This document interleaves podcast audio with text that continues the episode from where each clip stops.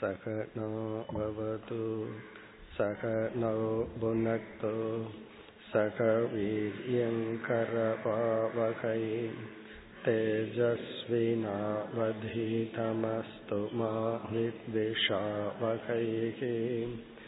ஓம் சாந்தி சாந்தி சாந்தி.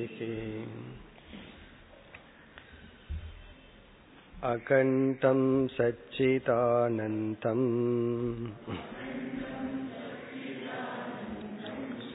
அவாங்மனசகோசரம் ஆத்மானமகிலாதாரம் ஆஶ்ரயே பீஷ்டசித்தயே.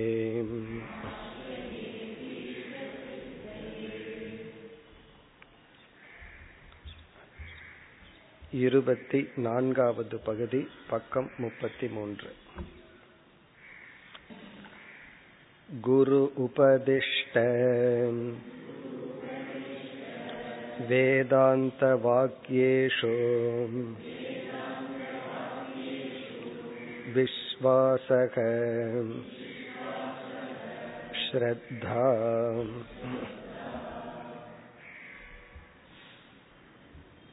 சென்ற வகுப்பில் ஸ்ரத்தா என்ற பண்பினுடைய விளக்கத்தை ஆரம்பித்தோம்.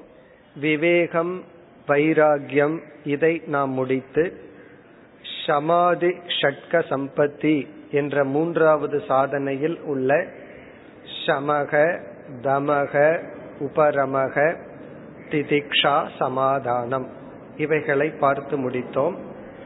இப்பொழுது ஸ்ரத்தா. பொதுவாக ஸ்ரத்தா, நம்பிக்கை, விஸ்வாசம் என்பதை மற்ற மனிதர்கள் மீது நாம் வைத்து பழகியுள்ளோம். அந்த அர்த்தத்தை பொதுவா புரிஞ்சிருக்கோம். நான் உன்னை நம்புறேன், நீ என்ன கைவிட மாட்டே அப்படின்னு சொல்லி. ஆனா இந்த இடத்தில் சற்று வேறான பொருள். இதுவும் நம்பிக்கைதான், ஆனால் யாரிடத்தில்? பிரமாணத்தில் நாம் வைக்கின்ற நம்பிக்கை. பிரமாணம் என்றால் ஞானத்தை கொடுக்கும் கருவி. ஞானத்தை கொடுக்கும் கருவியில் நம்பிக்கை. சென்ற வகுப்புல பார்த்தோம், இந்த நம்பிக்கையினுடைய அவசியம் எப்பொழுது உருவாகிறது? ஞானத்தை கொடுக்கும் கருவியை பயன்படுத்தி உடனடியா ஞானம் வந்துவிட்டால் நமக்கு ஸ்ரத்தை என்கின்ற ஒரு சாதனையே அவசியம் இல்லை. கண் வந்து ஒரு பொருளை பார்க்குது, பொருளை பற்றிய ஞானம் உடனே வந்தாச்சு. அதுக்கப்புறம் இந்த இடத்துல ஸ்ரத்தையினுடைய தேவை இல்லை.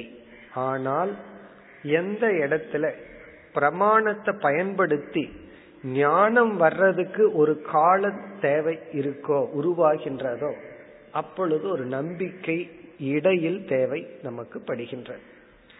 சில சமயங்கள்ல அந்த பிரமாணம் வேறு ஒரு பிரமாணத்திற்கு எதிராக இருக்கும்.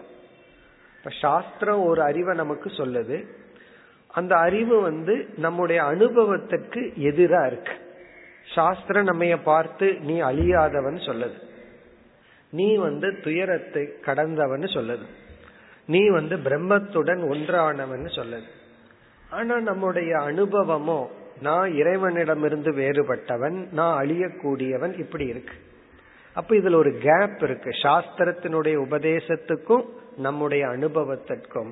இப்ப இந்த இடத்துல சாஸ்திரத்தினுடைய அறிவை அடையணும் என்றால் இந்த இடைவெளியை நீக்கணும். இந்த நீக்கிறதுக்கு பாதையா இருக்கிறது ஸ்ரத்தா. ஒரு கால் என்னுடைய அனுபவம்தான் உண்மை, அதுக்குத்தான் நான் முக்கியத்துவம் கொடுப்பேன்.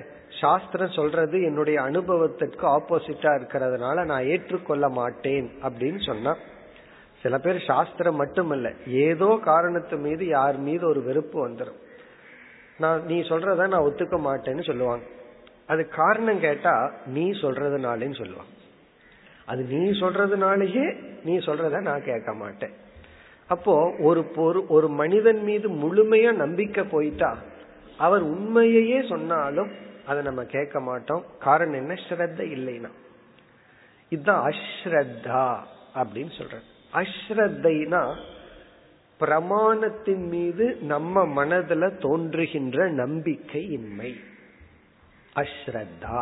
அஸ்ரத்தான்னு சொன்ன யார் அறிவை கொடுக்கறாங்களோ, ஒருத்தர் வந்து நமக்கு ஏதோ ஒரு உபதேசம் பண்றார், அவர் மேல நமக்கு நம்பிக்கை இல்லை, மேபி அந்த உபதேசத்தை படி அவரு நடக்காம இருக்கலாம், அது வேற விஷயம். ஆனா அவர் சொல்றது உண்மையா பொய்யா அதுதான் நமக்கு முக்கியம்.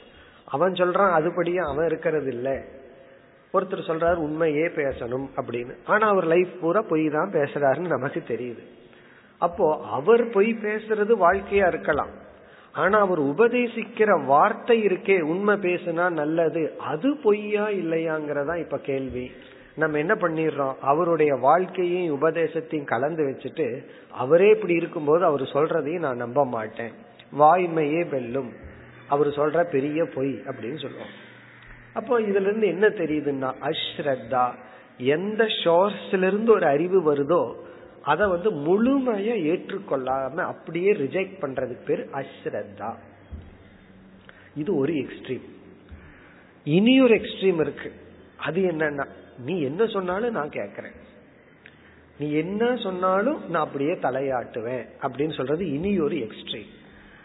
அவர் வந்து நம்முடைய அறிவுக்கும் அனுபவத்துக்கும் அல்லது உண்மைக்கே புறம்பா சொன்னாலும் அது அவர் சொல்றதுனா நான் கேட்டுருவேன், அவர் சொல்றதுதான் எனக்கு உண்மை அப்படின்னு சொல்றது. இது என்னன்னா இது அதர் எக்ஸ்ட்ரீம். ஒரு எக்ஸ்ட்ரீம் வந்து நீ உண்மையை சொன்னாலும் நான் கேட்க மாட்டேன் நீ சொல்றதுனால, இனி ஒரு எக்ஸ்ட்ரீம் நீ என்ன சொன்னாலும் நான் கேட்கறேன், நீ பொய் சொன்னாலும் நான் அதை நம்புறேன். இதுக்கு பேர் என்னன்னா குஷ்ரத்தா அப்படின்னு சொல்றது. குஷ்ரத்தா இததான் மூட நம்பிக்கை அப்படின்னு சொல்லி சொல்றது. நம்பிக்கை தப்பு கிடையாது, நம்பிக்கை இன்மை தப்பு, மூட நம்பிக்கையும் தப்பு. ஒருத்தர் மீது நம்ம எமோஷனலா ஒரு அட்டாச்மெண்ட் உருவாக்கிட்டு அவர் என்ன சொன்னாலும் எஸ் எஸ் அப்படின்னு தலையாட்டிட்டு இருக்கிறார். இது என்னன்னா இது குஷ்ரத்தா. இப்படி இருந்தாலும் நமக்கு ஞானம் வராது, இதுவும் நமக்கு இருக்க கூடாது. சில பேர் வந்து அந்த குஷ்ரத்தைக்கும் ஸ்ரத்தைக்கும் வித்தியாசம் தெரியாம நம்பவே கூடாது, நம்பறவன் எல்லாமே தவறானவன்கிற எண்ணத்துக்கு வந்துடுறாங்க, நம்பிக்கையே கொஸ்டின் பண்றாங்க. அது தப்பு. நம்பிக்கையை நம்ம கொஸ்டின் பண்ணக்கூடாது. வாட் கைண்ட் ஆஃப், எப்படிப்பட்ட நம்பிக்கை. அதனாலதான் பகவத்கீதையில பகவான் ஸ்ரத்தைய மூணா பிரிக்கிறார். சாத்விகமான ஸ்ரத்தா, ராஜசமான ஸ்ரத்தா, தாமசமான ஸ்ரத்தான்னு ஸ்ரத்தையே மூன்றாக பிரிக்கப்படுகிறது. இப்ப இங்கு வந்து நமக்கு சாத்விகமான ஸ்ரத்தை என்ன, அதுதான் நம்ம இப்ப பார்க்க போறோம். இங்க வெறும் லட்சணம் தான் கொடுத்திருக்கார். நம்ம வந்து எது சாத்விகமான சரியான ஸ்ரத்தை, எதில் ஸ்ரத்தைங்கிறத நம்ம படிச்சுட்டோம்.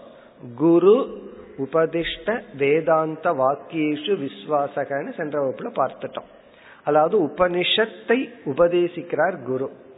நம்ம என்ன இந்த இடத்துல புரிஞ்சுக்கணும், அந்த குருவிடத்திலும் உபனிஷத்து வாக்கியத்தினிடத்திலும் ஏற்படுகின்ற நம்பிக்கை.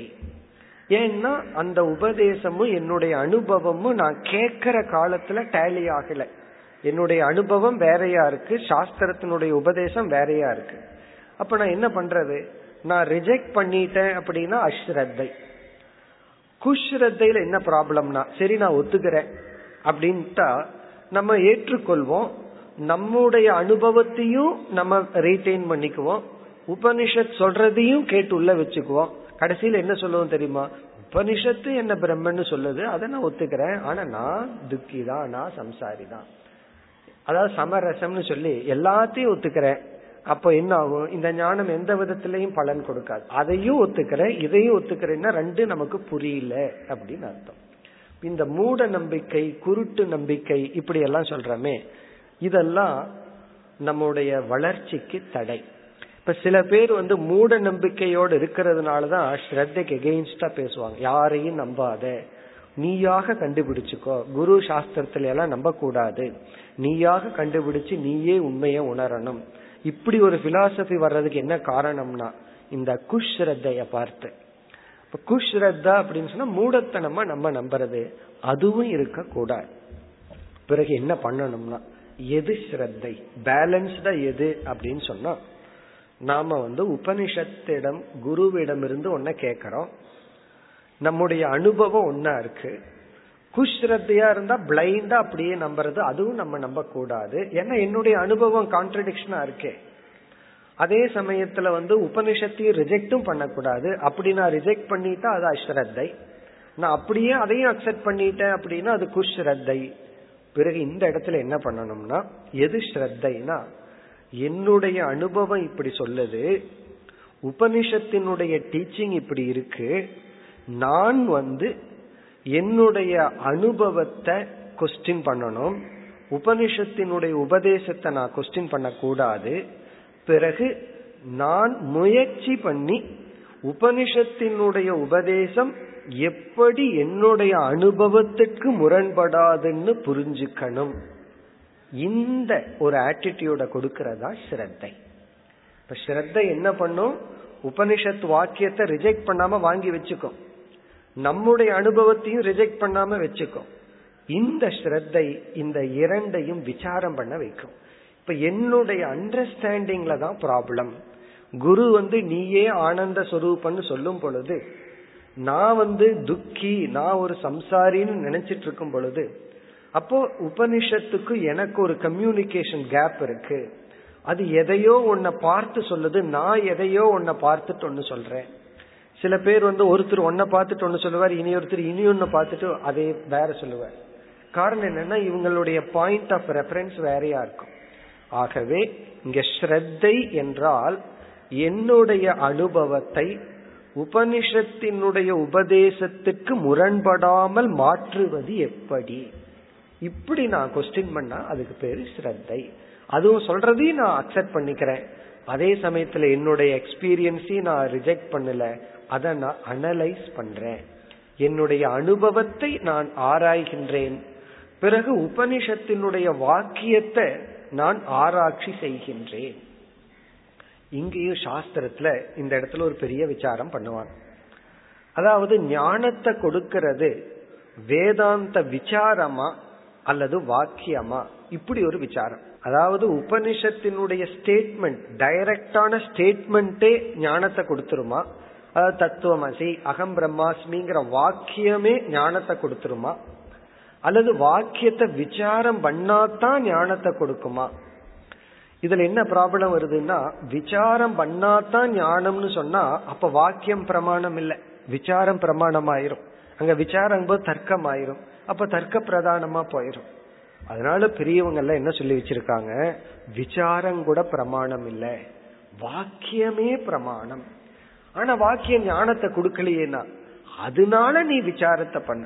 இப்ப கண்ணே பிரமாணம், கண்ணுல நான் பாக்கிறேன் சரியா தெரியலன்னா கண்ணாடி போட்டிருக்கோம், கண்ணாடி தான் அந்த பொருளை காட்டுதுன்னு அதுக்கப்புறம் சொல்லக்கூடாது. அதாவது கண்ணாடி போட்டதுக்கு அப்புறம் எழுத்த படிக்க முடியுது, எழுத்த படிக்க முடியறதுக்கு காரணம் கண்ணாடி தான்னு காமிச்சிடக்கூடாது, கண்ணுதான் காரணம். ஆனா அந்த கண்ணுக்கு கண்ணாடி உதவி செய்தது, கண்ணாடியினுடைய ரோல் வந்து ஹெல்ப் பண்றது தான். ஏன் உன்னுடைய கண்ணு டிஃபெக்டா இருக்கு. அதே போல விசாரம்ங்கிறது உபனிஷத்தை புரிஞ்சுக்கிறதுக்கு ஹெல்ப் பண்ணுது, அவ்வளவுதான். உபனிஷத் வாக்கியம் ஞானத்தை கொடுக்குது, ஞானத்தை கொடுக்கிற சக்தி அதுக்கு இருக்கு.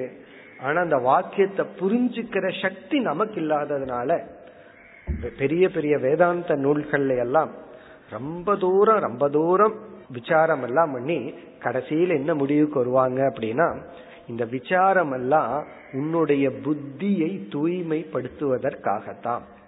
உனக்கு வந்து புத்தி ரொம்ப ஷார்ப்பா இருந்தா ஒரு மாட்டுக்கு ஒரு சூடுங்கிறது போல ஒரே ஒரு வாக்கியம் போதும். ரமண மகரிஷிக்கெல்லாம் ஒரு வாக்கியம் போதும், ஏன் சனகாதி முனிவர்களுக்கு சவுண்டும் கூட தேவைப்படல, ஒரு சிம்பிள் போதும். சின்முத்திரைய காமிச்சாங்க, அவங்களுக்கு புரிஞ்சாச்சு.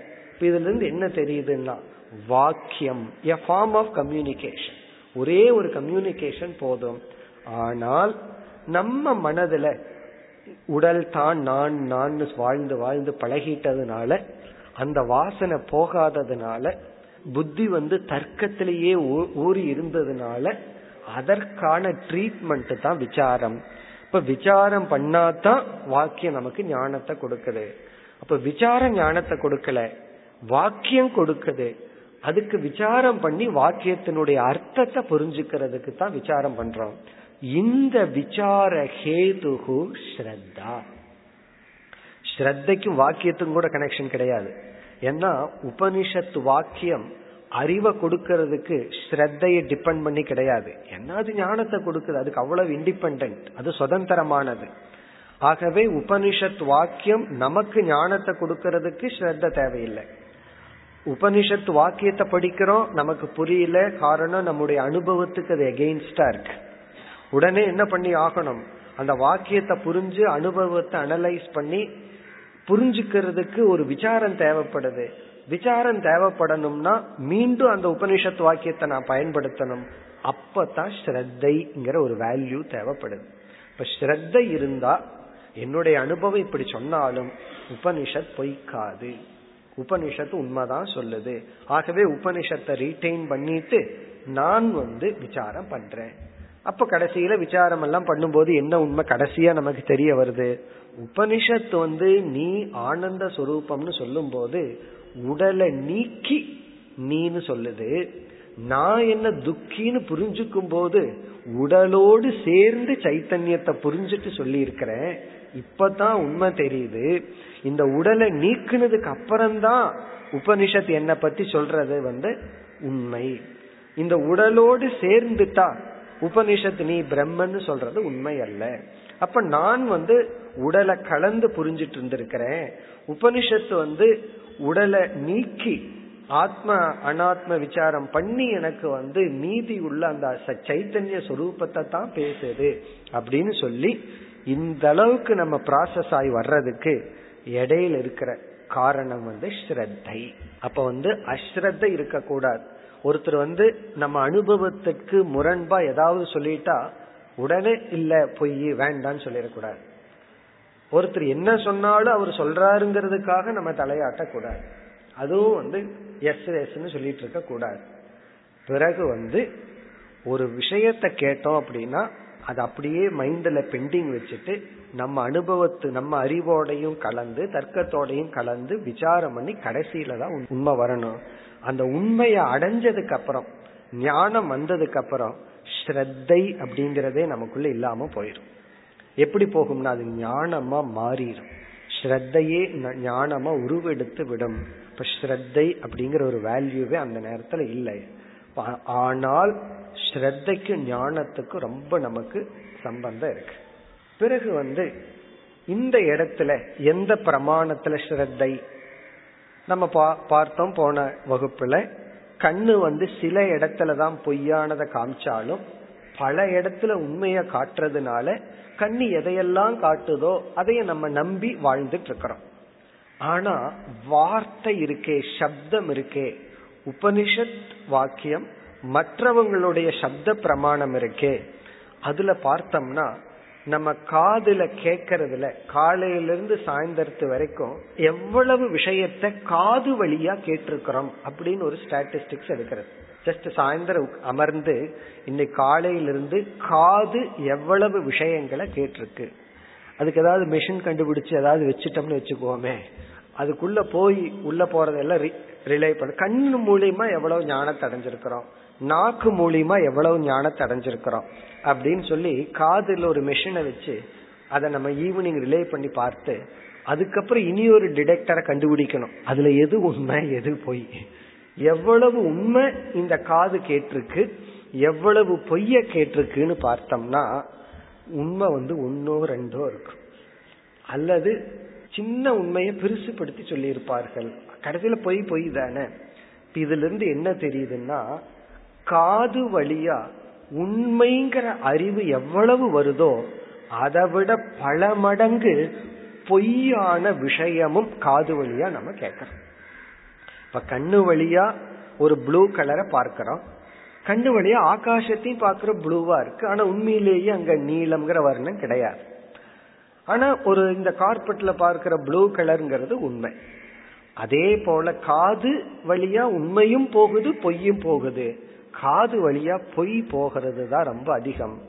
ஏன்னா நம்மளும் வாய் வழியா எவ்வளவு உண்மையை பேசிடுறோம், நம்ம மாதிரி தானே மற்றவங்களும் இருப்பார்கள், அதனால பொய்யா விழுந்துட்டு இருக்கு.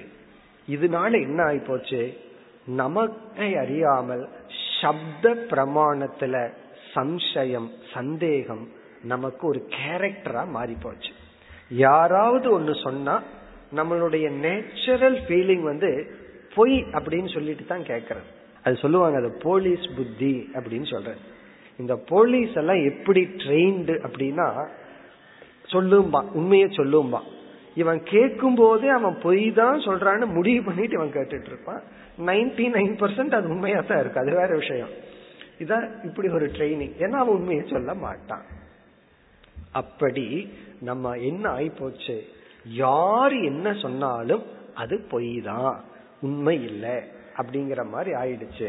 இப்போ அதே ஆட்டிடியூடு நம்ம எரியாம குரு கிட்டையும் வந்துடும், வேதாந்தத்துக்கிட்டையும் வந்துடும். அது சொல்றாரு, சில சமயம் குரு வந்து சிஷ்யனை வந்து புகழ்வாரு, ஏதோ பாவம் நம்ம கொஞ்சம் என்கரேஜ் பண்றதுக்கு சொல்றாரு, அதுவும் பொய் தான்.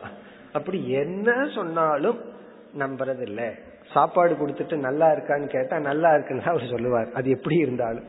இவங்க எப்படியே இருந்தாலும் பாவம் நம்ம ஹத்து பண்ண கூடாதுன்னு சொல்றாங்க. இப்ப என்னன்னா, என்ன சொன்னாலும் நம்பாத மனநிலையை நம்ம அடைஞ்சிருக்கிறோம். ஒரு சிஷ்யனுடைய லட்சணம் வந்து குருவிடத்திலையும் வேதாந்த இடத்திலையும் மட்டுமாவது மாறணும். அது அந்த இடத்துல மட்டும் மாறினா போதும், மற்ற இடத்துல அப்படியே இருக்கட்டும், அப்பதான் ஒரு சேஃப். வேதாந்தத்தின் இடத்துல அப்படி இல்லாம அது அப்படியே உண்மை என்கின்ற அந்த ஓப்பன் மைண்ட், திறந்த மனம் இந்த இடத்துல நமக்கு வரணும். இந்த ஸ்ரத்தை அப்படிங்கிறது வந்து புண்ணிய பலன், தர்மத்தினுடைய பலன். அதாவது வந்து நாளையிலிருந்து ஸ்ரத்தை வச்சுக்கிறேன் அப்படியெல்லாம் நம்மளால பண்ண முடியாது. ஸ்ரத்தை அப்படிங்கிறது நமக்குள்ள வரணும். அது எப்படி வரும் அப்படின்னா, நமக்கு வந்து சரியான இடத்துல ஸ்ரத்தை இருந்தா பலன் இம்மீடியட். அந்த பலனை அனுபவிக்கிற அளவுக்கு நமக்கு தவம் இருந்தா ஸ்ரத்த வரும். அப்படி இல்லை அப்படின்னா ஸ்ரத்த வராது. ராவணனுக்கு உபதேசம் பண்றதுக்கு ரொம்ப பேர் இருந்தாங்க. ஆனா ஏன் ராவணனுக்கு வந்து நல்லவங்க உபதேசம் பண்ணும் போது அந்த வார்த்தையில ஸ்ரத்த வரல? அதுதான் அவனுடைய விதி. விநாசகாலே விபரீத புத்தி அப்படின்னு ஒரு பழமொழி இருக்கு.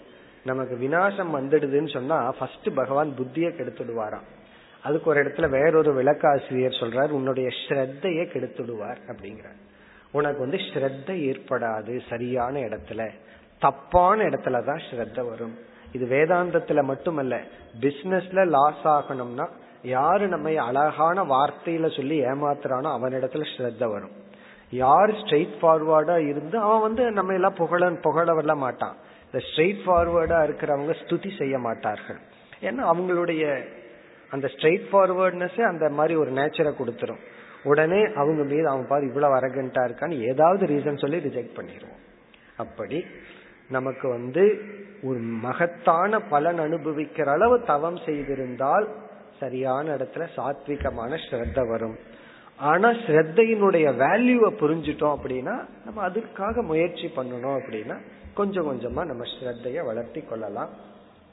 இந்த சப்த பிரமாணத்துல இயற்கையா நமக்கு ஸ்ரத்த குறைஞ்சிருக்கு. அதுக்கு முக்கிய காரணம் இந்த சப்த பிரமாணம் பிரமா ஞானத்தை கொடுக்கறதுக்கு பதுவா பிரமா அஜானத்தை அதிகமா கொடுத்திருக்கு. அதனால இந்த சந்தேகம் நமக்கு இருக்கும். அதுல நம்ம வந்து சாத்விகமான மனசை அடைஞ்சு சாத்விகமான ஸ்ரத்தை அடையணும். இனி இதுல இனி ஒரு விஷயம், பொதுவா சப்த பிரமாணம் வந்து ஒரு இன்னும் வேதாந்தத்துல ஒரு பெரிய விசாரம் செய்வாங்க. அது வந்து இது நேரடியான ஞானத்தை கொடுக்குமா, பரோட்ச ஞானத்தை கொடுக்குமா, அபரோக்ஷ ஞானத்தை கொடுக்குமா? சப்த பிரமாணம் பரோட்ச ஞானத்தை கொடுக்குமா, அபரோக்ஷ ஞானத்தை கொடுக்குமாங்கிறது கேள்வி. பொதுவா சப்த பிரமாணம் பரோட்ச ஞானத்தை தான் கொடுக்கும். உதாரணமா பரோட்ச ஞானம்னு சொன்னா, இப்ப நம்ம வந்து ரிஷிகேஷ் போகணும்னு முடிவு பண்றோம். அங்க போயிட்டு வந்து அவங்க கிட்ட கேக்குறோம், அது இங்க இருக்கு, எப்படி போகணும், அங்க கிளைமேட், எங்க தங்கலாம், உணவெல்லாம் எப்படி இருக்குன்னு. இப்ப நமக்கு ஒரு ஞானம் வந்தாச்சு. ஒரு மணி நேரம் அதை பத்தி அவர் சொன்ன உடனே நமக்கு ஞானம் வந்தாச்சு. இந்த ஞானத்தை பரோட்ச ஞானம் சொல்றோம். ஏன்னா இது டைரக்ட் ஞானம் கிடையாது, ஒரு சப்த ஞானம் தான். அல்லது கைலாஷ் போறது எப்படின்னு சொன்னா, போயிட்டு வந்தவங்க கிட்ட புஸ்தகத்துல படிக்கலாம், இதெல்லாம் என்னன்னா டைரக்ட் நாலேஜ் இல்லை. அப்போ சவுண்டு சப்தம் எதை பற்றிய ஞானத்தை கொடுத்தது? ஒரு வேக் நாலேஜ். பிறகு நேரடியாவே அந்த இடத்துல போகும்போதுதான் நமக்கு டைரக்ட் நாலேஜ் கிடைக்குது.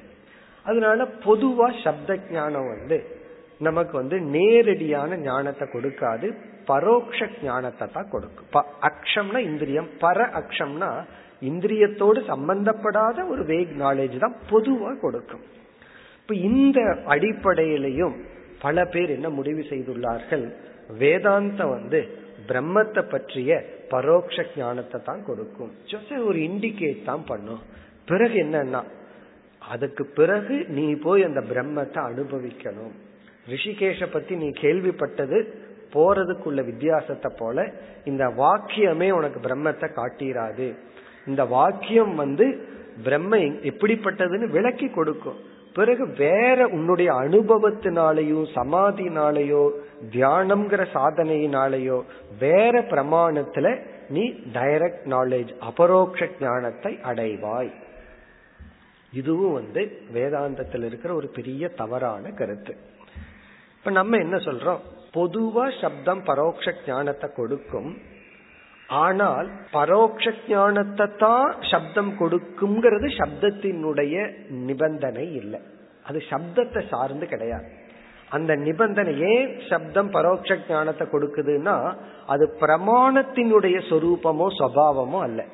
சப்தத்துக்கு இவ்வளவுதான் சக்தி இருக்குன்னு அல்ல, சப்தம் பரோட்ச விஷயமாக இருந்தால், சப்தத்தினுடைய ஆப்ஜெக்ட் வந்து ரிமோட் ஆப்ஜெக்டா இருந்தா சப்தம் வந்து பரோட்ச ஞானத்தை கொடுக்கும். நம்ம கேலக்சியை பத்தி எல்லாம் படிக்கிறோம், இதெல்லாம் என்னன்னா இதெல்லாம் சிலதெல்லாம் அனுமானத்துல படிக்கிறோம், அந்த ஞானமும் பரோட்சமா தான் இருக்கு. ஒரு கால் சப்தத்தினுடைய விஷயம் டைரக்டா நம்முடைய அனுபவத்துக்கு உட்பட்ட விஷயமாகவே இருந்தால் அந்த சப்தம் நமக்கு டைரக்ட் நாலேஜ், அது அபரோக்ஷ ஞானத்தையே கொடுக்கும். அதுக்கு நம்ம கொடுக்கிற எக்ஸாம்பிள் வந்து இந்த பத்து பேர் ஆத்த கறந்து இவனை என்னாம ஒன்பது பேர்த்த எண்ணிட்டு இருக்கான். இப்ப இவன் பத்தாவது ஆளை தேடிட்டு இருக்கான், இவன் தான் பத்தாவது ஆள். இந்த பத்தாவது ஆளை தேடும் போது குரு வந்து உபதேசம் பண்ற சப்த பிரமாணம், நீ தான் அந்த பத்தாவது மனிதன். இப்ப இவனுக்கு ஞானம் கிடைக்குது. இந்த ஞானம் பரோட்சமா அபரோக்ஷமா? இந்த ஞானம் கிடைக்குதுன்னா ஒருத்தர் வந்து உபதேசம் பண்றார் நீ தான் அப்படின்னு சொல்லி.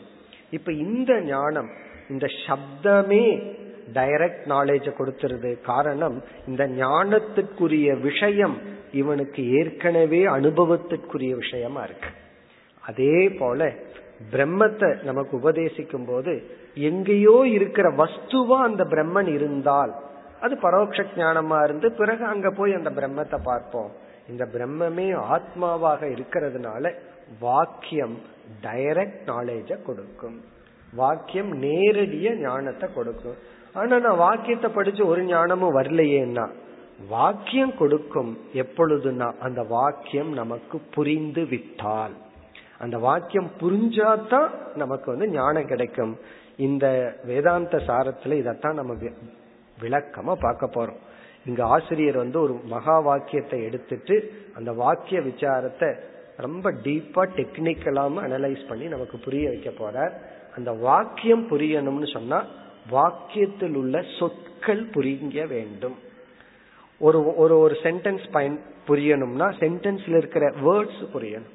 வேர்ட்ஸ் புரிஞ்சாலும் அதுக்கு இதுக்கு இருக்கிற ரிலேஷன்ஷிப் புரியணும். அந்த ரிலேஷன்ஷிப் எல்லாம் புரியணும். அது எப்படி வாக்கியம் நமக்கெல்லாம் அறிவை கொடுக்குது, ஒரு வாக்கியத்தை எடுத்துட்டு ஒரு வார்த்தை எடுத்துட்டு எப்படியெல்லாம் அனலைஸ் பண்ணி நம்ம கடைசியில ஞானத்தை அடையிறோம், இதுதான் நமக்கு மேஜர் டாபிக்கா இருக்க போகுது.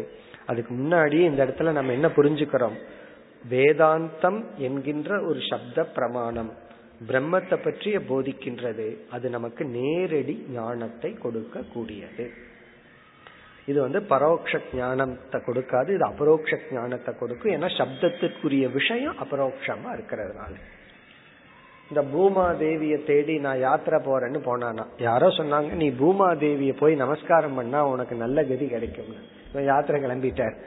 ரொம்ப தூரம் போனதுக்கு அப்புறம் சொல்றா பூமாதேவிங்கிறது நீ நின்றுட்டு இருக்கிற மண்ணு தான், நீ அதே இடத்துல வணங்கலாம் அப்படின்னு. அப்பதான் இவருக்கு புரிதும் இதுதான் பூமாதேவின்னு சொல்லி.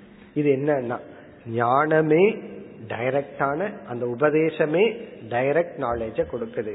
அதே போல குரு உபதிஷ்ட வேதாந்த வாக்கியேஷு விஸ்வாசக. இந்த ஸ்ரத்த ஏன் தேவைப்படுது, குருவுடைய உபதேசமும் குரு எடுத்துக்கொள்ற வேதாந்த உபதேசமும் நம்முடைய அனுபவத்திற்கு முரண்பட்டு இருக்கு. ஆகவே ஸ்ரத்த வைக்கிறோம். ஸ்ரத்த வச்சு நம்முடைய அனுபவத்தையும் விட்டக்கூடாது. அதுவும் முழுமையா போய் சொல்லல, அதுக்கு ஒரு லாஜிக் இருக்கு, அதை கண்டுபிடிக்கணும். அதுதான் ஸ்ரத்த. சில பேர் வந்து ஆன்மீகம்ங்கிற பேர்ல எத்தனை பொய்யான நம்பிக்கையுடன் இருக்கின்றார்கள். உலகத்துக்குள்ள போய் பார்த்தா தெரியும், ஒரு குரு தன்னுடைய மனசுல தோன்ற ஏதாவது ஒரு கற்பனையை சொல்லிடுவார். நல்ல அழகான புஸ்தகத்துல வேற டிசைன் எல்லாம் போட்டு பிரிண்ட் வேற பண்ணி கொடுத்துருவார். அது என்னன்னா அது அப்படியே உண்மையா சில பேர் நம்புகின்றார்கள். அதனால பெரிய டேமேஜ் ஆகுறது இல்லை. ஏன்னா அவங்க ஒன்றும் அவ்வளோ சீரியஸா நம்புறது இல்லை, ஏதோ நம்புறாங்க அவ்வளவுதான். அது இதெல்லாம் என்னன்னா குஷ்ரத்தை. சொல்றாரா கண்மூடித்தனமா நம்புறது, அதுவும் கூடாது. அதே போல கண்ணை மூடிட்டு இருக்க கூடாது. பிறகு என்ன பண்ணணும்னா அந்த வாக்கியத்தை எடுத்துட்டு அனுபவத்தோடு ஆராய்ச்சி பண்ணணும். அதுக்கு நமக்கு சாத்விகமான ஸ்ரத்தை தேவை. இனி அடுத்த விசாரம், இந்த ஸ்ரத்தையை எப்படி வளர்த்திக்கணும் அப்படின்னு சொன்னா இதுக்கு பல விசாரங்கள் இருக்கு. ஸ்ரத்தைய வளர்த்திக்கணும் அப்படின்னு சொன்னா ஸ்ரத்தையினுடைய தரத்தையும் வளர்த்தணும். எல்லாத்துக்கும் ஸ்ரத்தை இருக்கு. மனிதர்கள் வந்து நம்பிக்கை என்கின்ற ஒரு உணர்வு இல்லாமல் வாழ முடியாது. ஒருத்தன் சொல்லலாம் எனக்கு வந்து நம்பிக்கையே எதுல கிடை எதுலையுமே நம்பிக்கை இல்லைன்னு. கொஞ்சம் விசாரம் பண்ணா அதுவே இவனுடைய நம்பிக்கை. நான் எதையும் நம்ப மாட்டேங்கிறதே இவனுடைய நம்பிக்கை தான். அதாவது ஆத்மாஸ்ரய தோஷம், செல்ஃப் கான்ட்ரடிக்ஷன் சொல்றது. அதாவது வந்து நான் ஊமை அப்படின்னு ஒருத்தன் பேசினான்னு வச்சுக்கோமே, அந்த வார்த்தையே செல்ஃப் கான்ட்ரடிக்ஷன். அதனால வந்து நான் எதையும் நம்ப மாட்டேன் அப்படின்னு ஒருத்தன் சொன்னா அது இவனுடைய நம்பிக்கை. நான் நம்பாம இருக்கிறது என்னுடைய நம்பிக்கை. இவங்களையெல்லாம் நம்புவேன், இவங்களை நம்ப மாட்டேன் அப்படின்னா அதுவும் நம்பிக்கை தான். அப்படி எல்லாமே நம்பிக்கை தான். மனித நம்பிக்கை இல்லாம வாழ முடியாது. பிறகு நம்மளுடைய முயற்சி என்னன்னா நம்பிக்கையின் தரத்தை உயர்த்த வேண்டும். எதை நம்புனா நமக்கு வந்து நன்மை கிடைக்குமோ அந்த நம்பிக்கையின் தரம் உயர வேண்டும். இந்த இடத்துல அறிவில்லை, ஈஸ்வரனுடைய அருள் தான் நமக்கு உதவி செய்தாக வேண்டும். ஏன்னா இதுதான் சரியான இடம் அப்படிங்கிற அறிவு இருந்துட்டா நம்பிக்கையே தேவை தேவையில்லை. இதை நம்புனா எனக்கு வந்து மோட்சம் கிடைச்சிரும் என்ற ஞானம் ஏற்கனவே இருந்துட்டா நமக்கு நம்பிக்கையே தேவையில்லை, ஞானம் அது.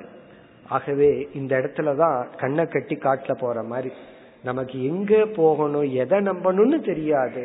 அதே சமயத்துல நம்பிக்கை தேவைப்படும். அந்த இடத்துலதான் ஏதோ ஒரு ஜென்மத்திலேயோ இந்த ஜென்மத்திலேயோ செஞ்ச தவங்கள், அந்த தவத்தின் பலன் தான் நமக்கு சரியான இடத்துல நம்பிக்கையை கொடுக்கும்.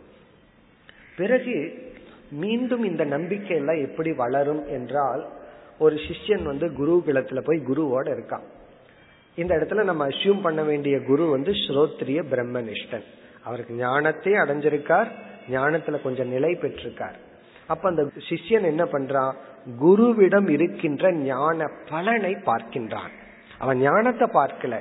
ஞானம் என்ன பார்த்துட்டான்னா இவனுக்கு ஞானம் வந்துருமே. ஒரு குருவினுடைய மனதில் இருக்கிற ஞானத்தை சிஷ்யம் பார்க்கறான்னா சிஷ்யனுக்கு ஞானம் இருந்தா தான் பார்க்க முடியும்.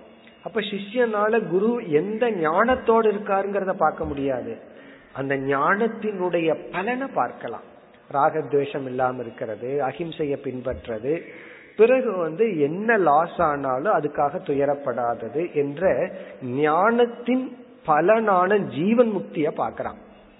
பிறகு சிஷ்யனுடைய மனதில் ஸ்ரத்தை உருவாகுது அல்லது உறுதிப்படுது. உருவானா தான் குரு கிட்ட வந்து அதையெல்லாம் பார்க்க முடியும். உருவான ஸ்ரத்தை ஸ்ட்ராங் ஆகுது. ஏன் அப்படின்னா ஏதோ ஒன்று நான் அடையாத ஒன்றை இவர் அடைஞ்சதுனாலதான் இவர் வந்து சம்சாரியா இல்லை. இவருக்கு வந்து லாஸ் ஆகும் போது என்ன வந்தாலும் இது இவரை துயரப்படுத்தல.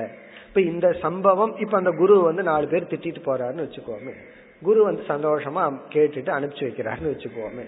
அப்ப இவனுக்கு சிஷ்யனுக்கு புரியுது, அப்ப இந்த நேரத்துல இவருக்கு குரோதம் வரல, வெறுப்பு வரல, பயம் வரல. அப்படின்னா நம்மிடம் இல்லாத ஒரு ஞானம், அதுதான் இதை கொடுத்துருக்கு. அப்ப அந்த ஞானத்துல ஸ்ரத்த வரும். அந்த ஞானத்தை குரு என்ன சொல்றாரு, இது என்னுடைய புத்தியிலிருந்து வந்ததல்ல, அது உபனிஷத் எனக்கு சொன்னது. உடனே உபனிஷத்துல ஸ்ரத்த வரும். இப்ப ஸ்ரத்தை வளர்க்க காரணம் ஞான பலனை நாம் பார்க்க வேண்டும்.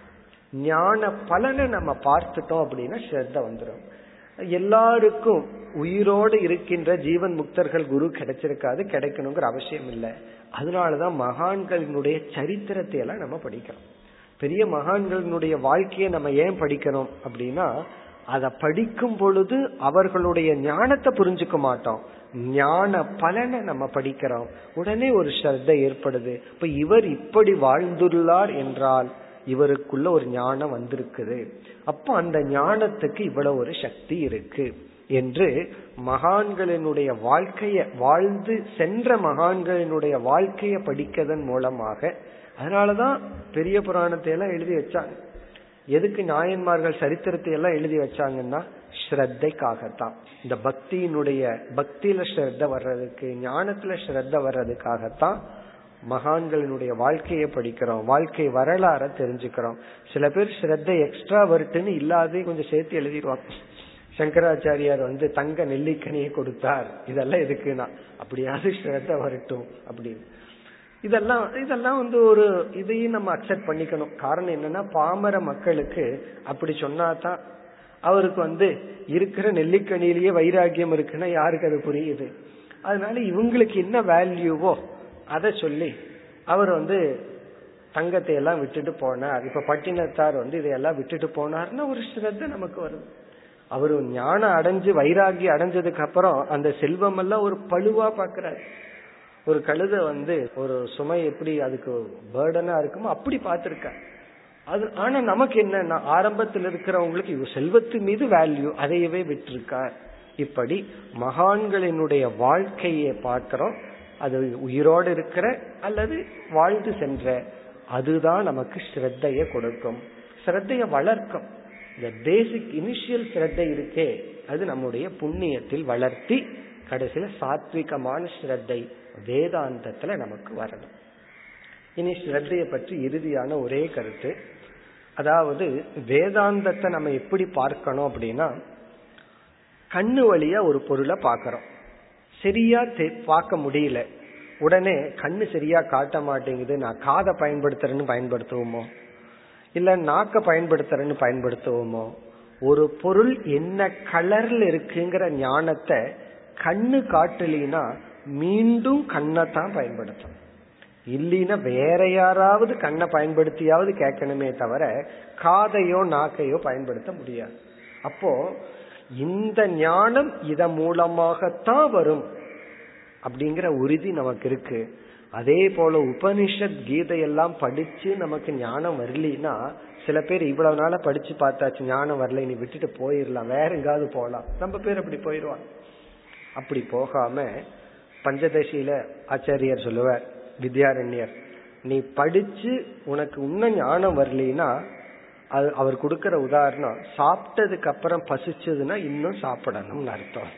நான் சாப்பிட்டாச்சு, சாப்பிட்டா பசி நீங்கும்னு சொன்னீங்களே, எனக்கு ரொம்ப பசிச்சது, ஒரு இட்லி சாப்பிட்டேன், பசியே நீங்கலின்னு என்ன சொல்லுவோம்? மறுபடியும் நீ ஒரு இட்லி சாப்பிடு, அது இருபத்தஞ்சு ஆனாலும் பரவாயில்ல, அது உன்னோட கெப்பாசிட்டிக்கு எவ்வளவு போனா பசி நீங்குமோ அவ்வளவு தூரம் சாப்பிடு. அதே போல விசாரம் பண்ணி எனக்கு ஞானம் கிடைக்கலனா மீண்டும் விசாரம் பண்ணு, ஞானம் கிடைக்கிற வரைக்கும் படி. அப்போ உபனிஷத் என்கின்ற பிரமாணத்தை செகண்ட் பிரமாணத்துல வெரிஃபை பண்ணணுங்கிற எண்ணம் இல்லாமல், இதுக்கு நான் வேற வெரிஃபிகேஷன் வேண்டாம், இதுதான் ஞானத்தை கொடுக்குங்கிற உறுதி தான் ஸ்ரத்தை. வெரிஃபிகேஷனுக்கு போகக்கூடாது. எல்லாம் இந்த வெரிஃபை வெரிஃபை பண்ணி பண்ணி அதுக்கும் நம்ம மைண்டு கெட்டு போச்சு. இப்பெல்லாம் என்னன்னா, ஒரு டாக்டர் ஒரு லேப்ல ஒரு ரிசல்ட் வந்தா செகண்ட் ஒப்பீனியனுக்கு போயிரு, தேர்ட் ஒப்பீனியன் போ. இது ரைட்டு தான், சர்ஜரி எல்லாம் இப்ப வந்து ஃபர்ஸ்ட் ஒப்பீனியனுக்கு போகவே கூடாது, உண்மைதான். டாக்டர் விஷயத்துல ஓகே, உடம்பு விஷயத்துல செகண்ட் தேர்டு எவ்வளவு ஒப்பீனியன் வேணாலும் போலாம், வேதாந்தத்துக்கு போயிடக்கூடாது. வேதாந்த படிச்ச எனக்கு புரியல, நான் செகண்ட் ஒப்பீனியன் யோக சாஸ்திரத்துல போறேன், தேர்ட் ஒப்பீனியன் வந்து சாங்கிய சாஸ்திரத்துக்கு போறேன் அப்படின்னு போயிடக்கூடாது, அது ப்ராப்ளம். மெடிசன் விஷயத்துல கரெக்டு, ஆனா வேதாந்த விஷயத்துல ஒரே ஒரு ஒப்பீனியன் வேதாந்தம் மட்டும்தான், அது சரியா புரிஞ்சுக்கிற வரைக்கும் பார்க்கணும்.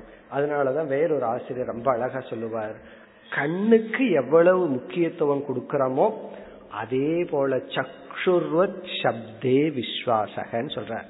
சக்ஷுர்வத்துனா கண்ணுக்கு, கண்ணில உனக்கு எவ்வளவு விசுவாசம் இருக்கோ அதே நம்பிக்கை வேதாந்த வாக்கியத்துல உனக்கு இருக்கும் பொழுது உன்னுடைய ஸ்ரத்தை நிறைவடைகின்றது, பூர்த்தி அடைகின்றது. இனி நம்ம சாதன சதுஷ்டயத்துல அடுத்த இறுதி சாதனைக்கு போவோம். இருபத்தி ஐந்தாவது முமுக்ஷுத்வம் மோக்ஷே இச்சா. இறுதி சாதனை முமுக்ஷுத்வம். மிக அழகா சிம்பிளா லட்சணம் சொல்லிட்டார். மோக்ஷ இச்சா, மோக்ஷத்தில் விருப்பம். மோக்ஷ இச்சா அத நம்ம பிரிச்சோம்னா மோக்ஷத்தில் மோக்ஷே, மோக்ஷத்தில் மோக்ஷ இச்சா. இச்சான விருப்பம், மோக்ஷத்தில் இருக்கிற விருப்பம். அப்ப என்ன குவாலிஃபிகேஷன் இங்க? விருப்பம்தான், ஆசைதான் குவாலிஃபிகேஷன். மோக்ஷம் அடையணுங்கிற ஆசைதான். மோக்ஷக மே பூயாத் இதி தீவிர இச்சா.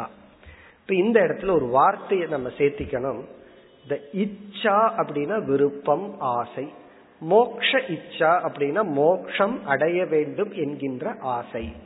நம்ம சேர்த்திக்கொள்ள வேண்டிய வார்த்தை வந்து தீவிர இச்சா, தீவிரமான ஆசை.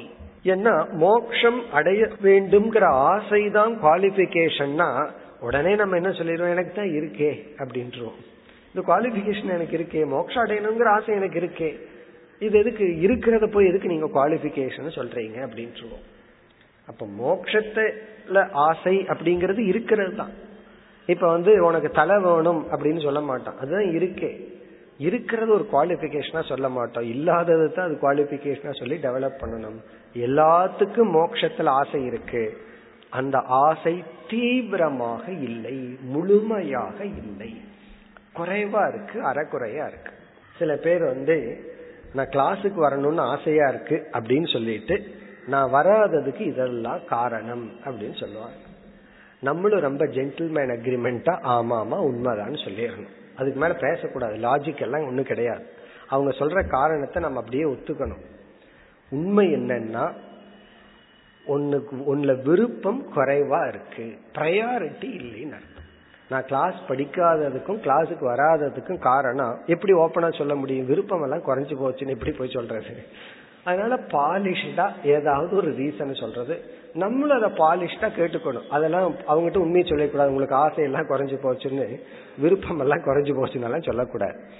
அதாவது உன்ல விருப்பம் இருந்தால் எந்த ரீசனும் குறுக்க வராது. விருப்பம் இல்லைன்னா எனி ரீசன் கேன் கம், எந்த ரீசன் வேணாலும் உள்ள வந்துடலாம். ஒரு கர்மம் பண்றதுக்கு என்ன காரணம்? கர்ம ஹேதுகு கக அப்படின்னு ஒரு கேள்வி.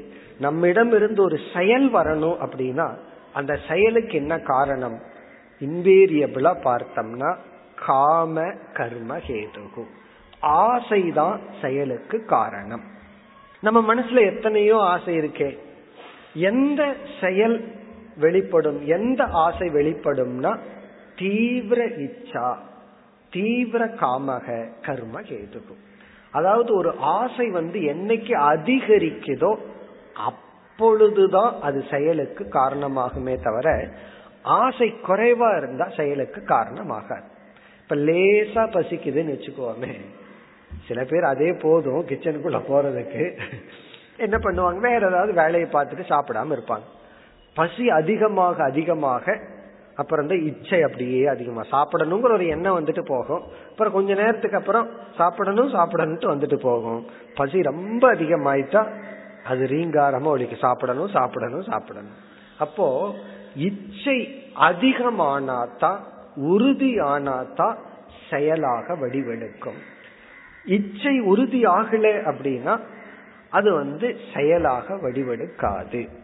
அதனால முமுக்ஷுத்துவம் என்றால் யார் இந்த மோக்ஷம் என்கின்ற இலக்குக்கு தகுதியுடையவர்கள்னா யார் இந்த இலக்கில் அதிக ஆர்வம் கொண்டுள்ளார்களோ, இந்த இலக்கு மீது யாருக்கு விருப்பம் அதிகரித்துள்ளதோ அவங்கதான் அதிகாரி.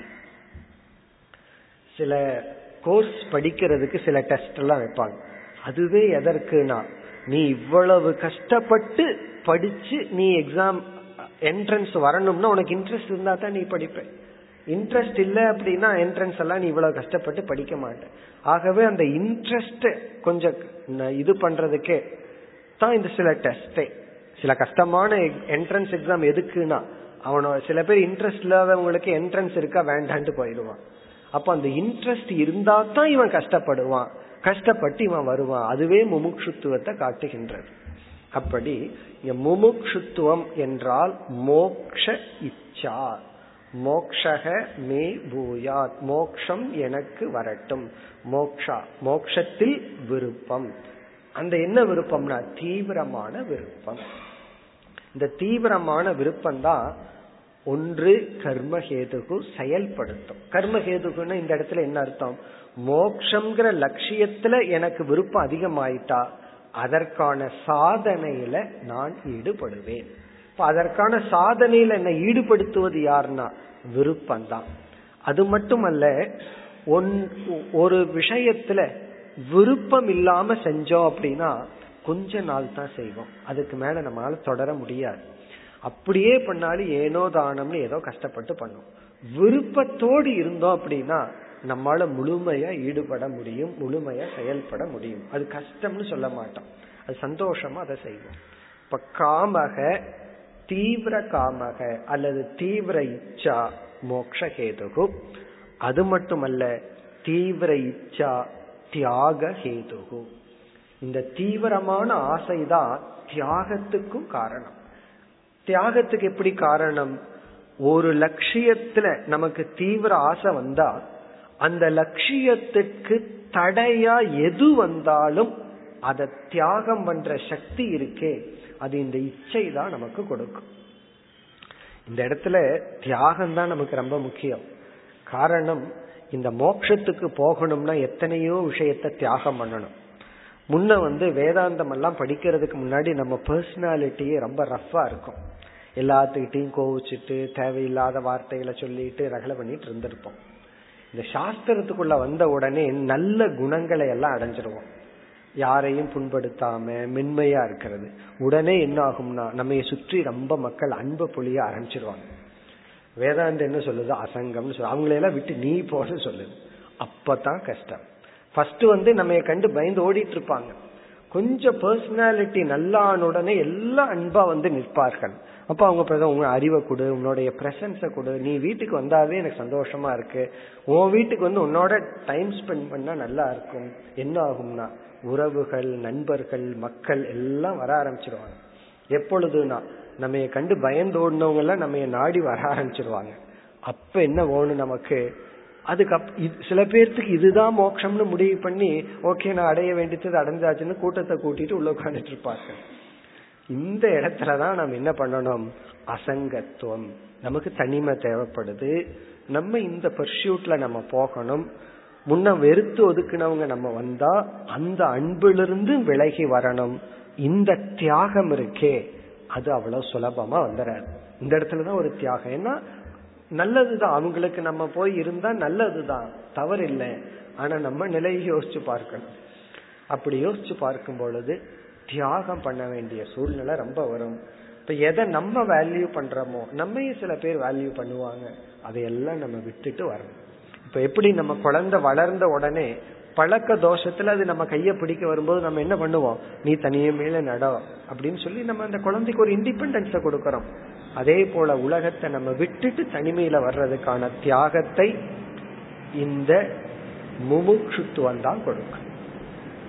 சாதனையில செயல்படுத்தி இடையில எப்படிப்பட்ட ஐஸ்வர்யங்கள் வந்தாலும், உறவுகள், பணம், புகழ், இந்த புகழ் இருக்கு அது இதை விட பெரிய விஷயம், இதெல்லாம் நம்ம வேண்டான்னு சொல்றது வந்து முமுட்சுத்துவம் தான். இந்த முமுட்சுத்துவம் இல்லை அப்படின்னா ஒவ்வொரு சாதனையினுடைய அவாந்தர பலனை என்கேஷ் பண்ணிக்குவோம், உடனே வாங்கி வாங்கி அனுபவிச்சிருவோம். ஒரு தவம் பண்ணா அதுக்கு புகழ் வரும், பணம் வரும், உடனே அதை அனுபவிச்சிருவோம். அதை வேண்டான்னு ரெசிஸ்ட் பண்ற சக்தி இந்த தீவிர இச்சா முமுட்சுத்துவம் தான் கொடுக்கும். நம்ம வந்து ஃபர்ஸ்ட் விவேகம்னு ஒன்று பார்த்தோம். இந்த விவேகம் எதை என்ன பண்ணுச்சு, நித்தியம் அனித்தியம்னு பிரிச்சு காட்டுச்சு.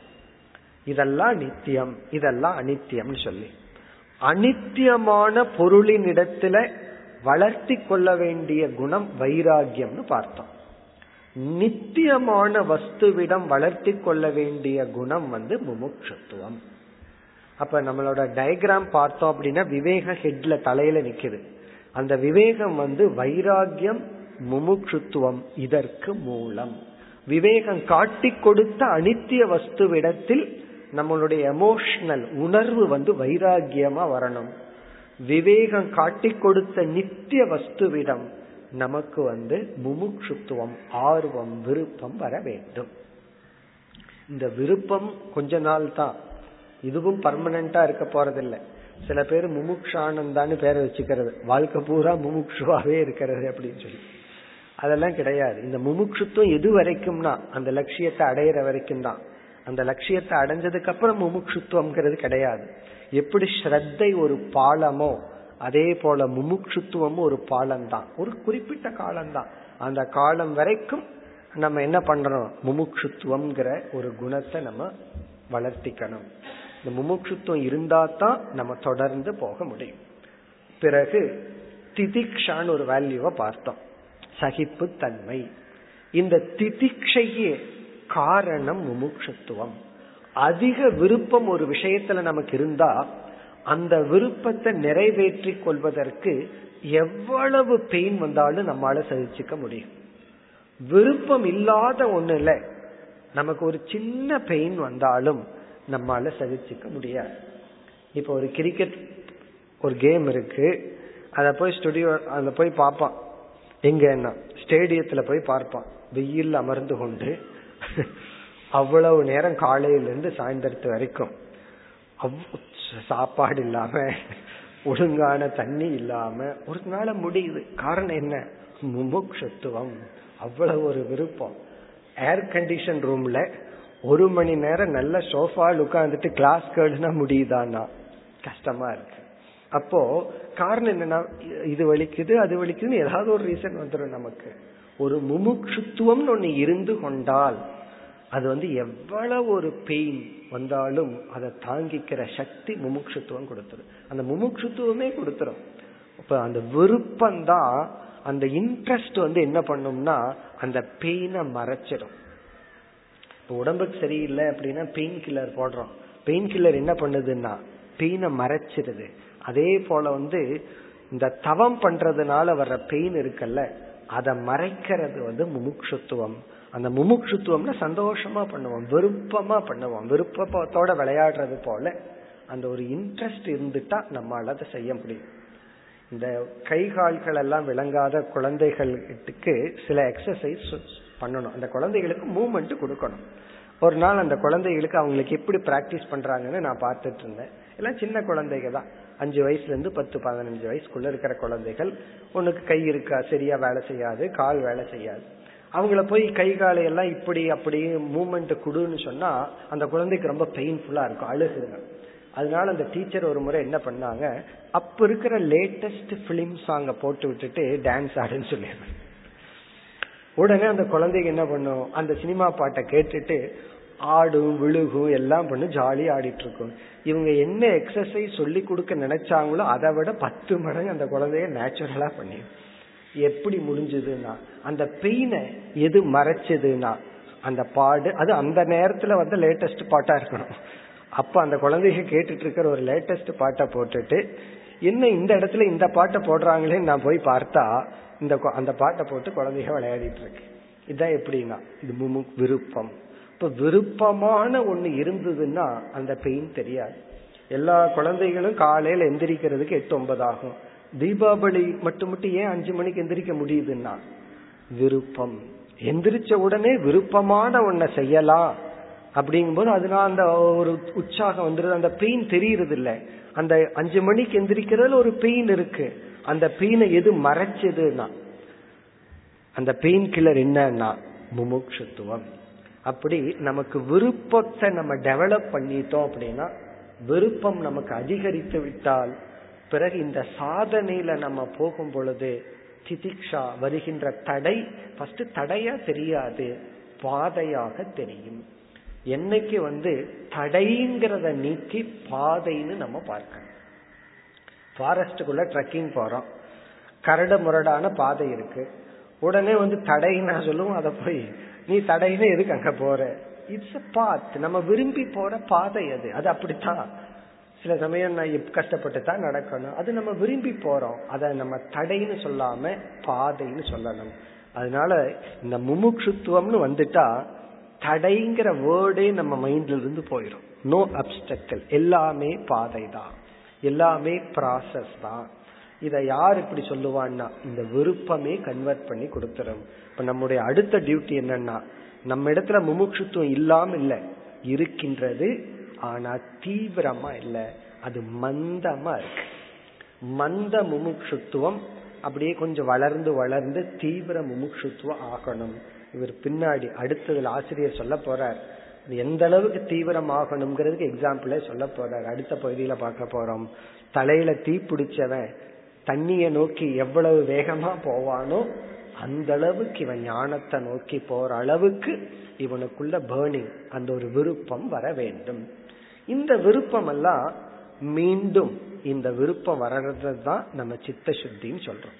இந்த விருப்பம் மேலான விஷயத்துல ஆசைப்படுறது சித்த சுத்தி, கீழான விஷயத்துல ஆசைய விடுறது வைராகியம். கீழான பொருளை விட்டு மனசு விட்டா அதுக்கு பேர் வைராகியம், மேலான பொருளை மனசை பற்றினால் அது முமுட்சுத்துவம்.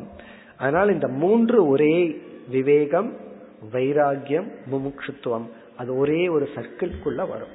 விவேகம் தான் ஹெட், அது வந்து ரெண்டு பீமை கொடுக்குது, வைராகியத்தை காட்டி கொடுக்குது, வைராகியத்துக்கான இடத்தை காட்டி கொடுக்குது, முமுட்சுத்துவத்துக்கான இடத்தை காட்டி கொடுக்குது. பிறகு கர்மயோகத்தின் மூலமாக சத் சங்கத்தின் மூலமாக இந்த முமுட்சுத்துவத்தை வந்து சத் சங்கத்துல தான் வளர்த்தி கொள்ள முடியும். அதே ஃப்ரேம் ஆஃப் மைண்ட் இருக்கிறவங்களோட அசோசியேட் வைக்க வைக்க முமுட்சுத்துவம் வளரும். இதுல விருப்பம் இல்லாதவர்களோட அசோசியேட் பண்ணணும் அப்படின்னா இருக்கிற முமுட்சுத்துவமும் போயிடும்.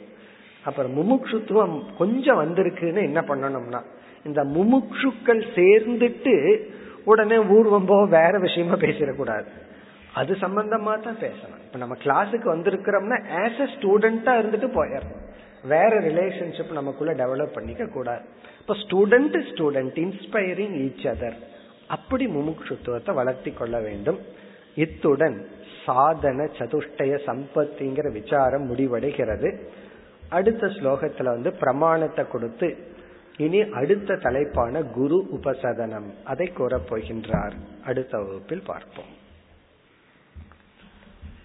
ஓம் பூர்ணமத பூர்ணமிதம் பூர்ணாத் பூர்ணமுதச்யதே பூர்ணஸ்ய பூர்ணமாதாய பூர்ணமேவாவசிஷ்யதே. ஓம் சாந்தி சாந்தி சாந்தி.